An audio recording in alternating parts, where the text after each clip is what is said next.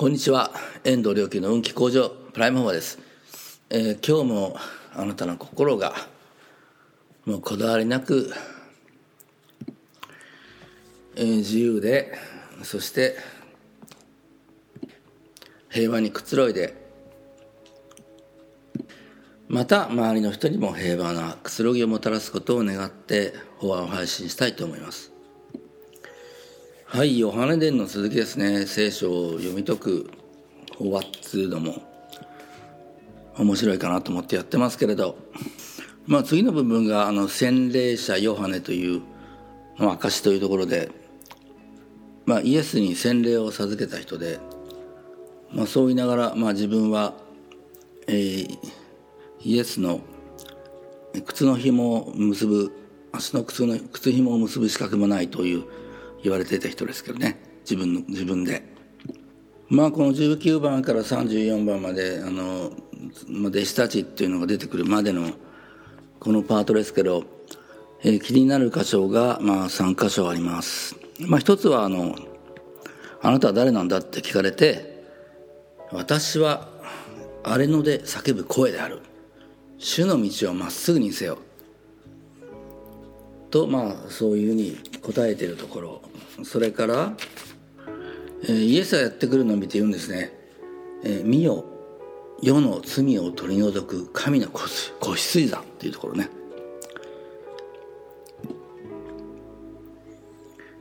えー、そして最後のあたりに出てくるのがその人は精霊によって洗礼を授ける人なんだっていうこの3箇所ですかね、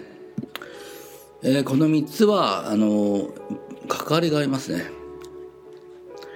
えー、どういう点が共通項があるのかというとですね。まずね、えー、その最初のところですけど、うん、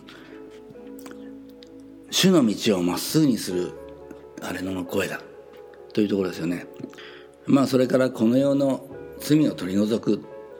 人っていうふうにところとそれから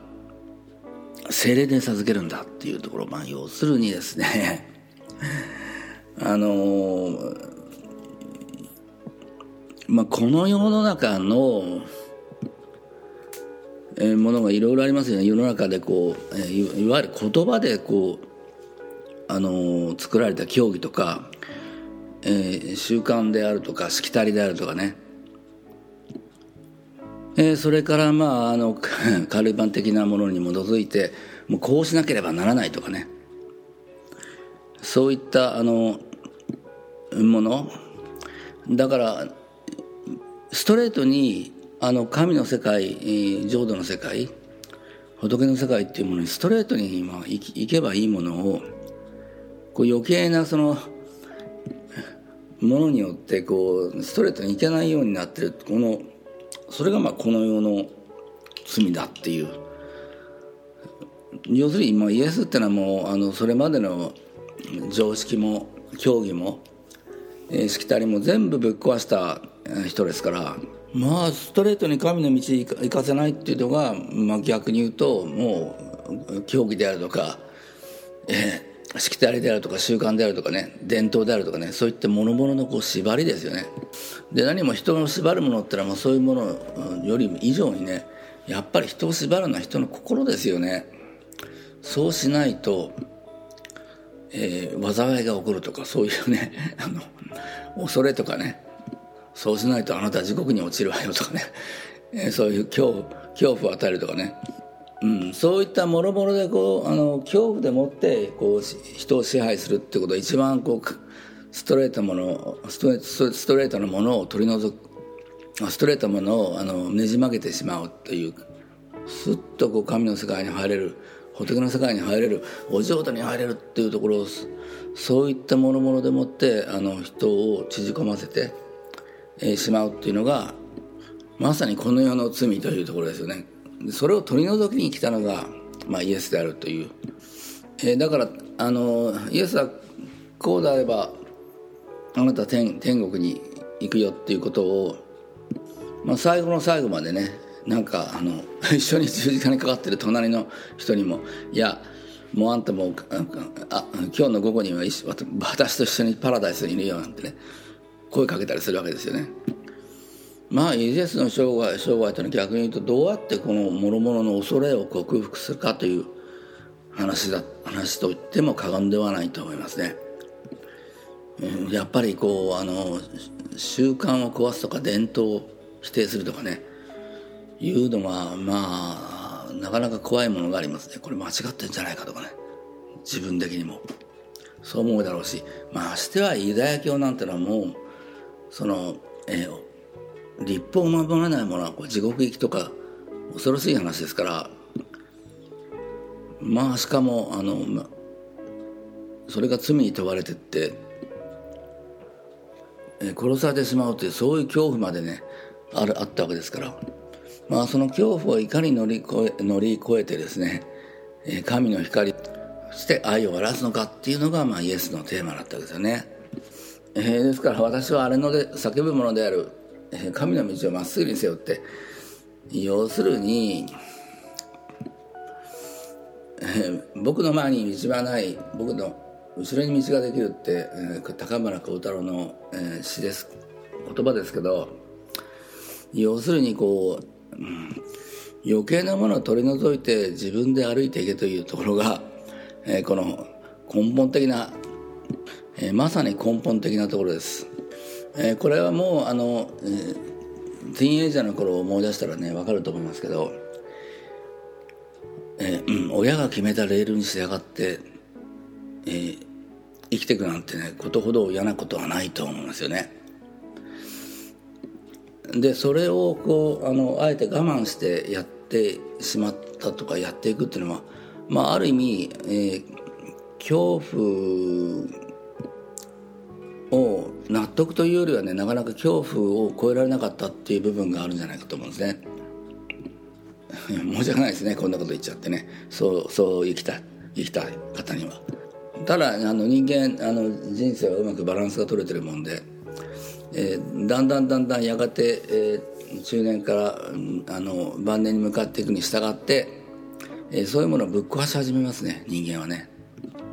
まあだから定年退職間際間際にねなんかこうすごいやばいことやっちゃってとか突然なんかプロの女性に引っかかっちゃったとかねもうそういうのはあのそれまでの人生をぶっ壊して新たなね魂が新たな再生をしようということでもう社会的には大変だったりするかもしれないけど意外に無意識の方が喜んでたりほっとしてたりするんですよね。まあ、何がいいか悪いかっていうのは本当に本人の満足の問題ですからそれもまた人生を全うする一つの、まあ、道ですからね。うん、つまり、えー、そうやって、まあ、自己実現っていうのは、まあ、あのユングの言う意味での自己実現っていうのはどっちかというとこの大霊というか神内なる神が現れていくこと過程を言うんですけどね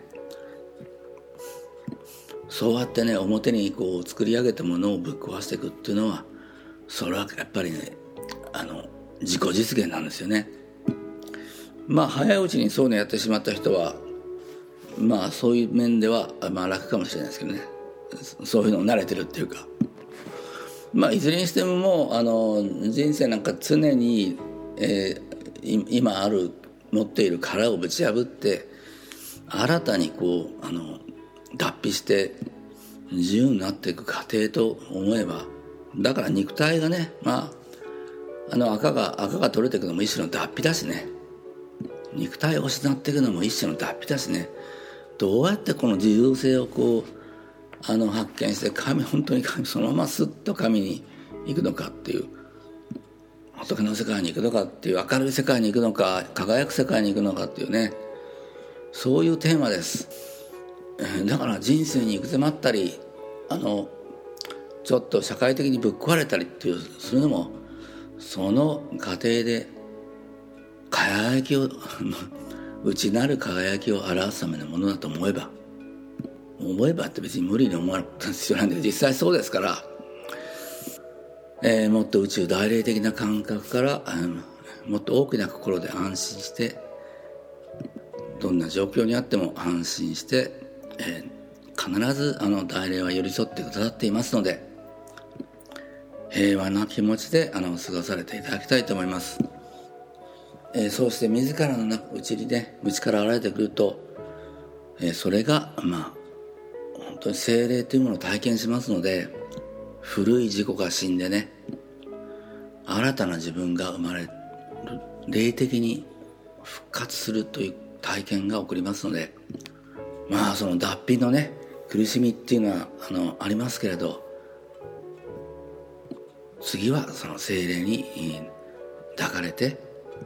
心が新たな広い世界に行く、えー、ぜひ、えあなたもそんな、えー、光ある安心した平和な世界を予感しながら、えー、今日一日過ごされますように。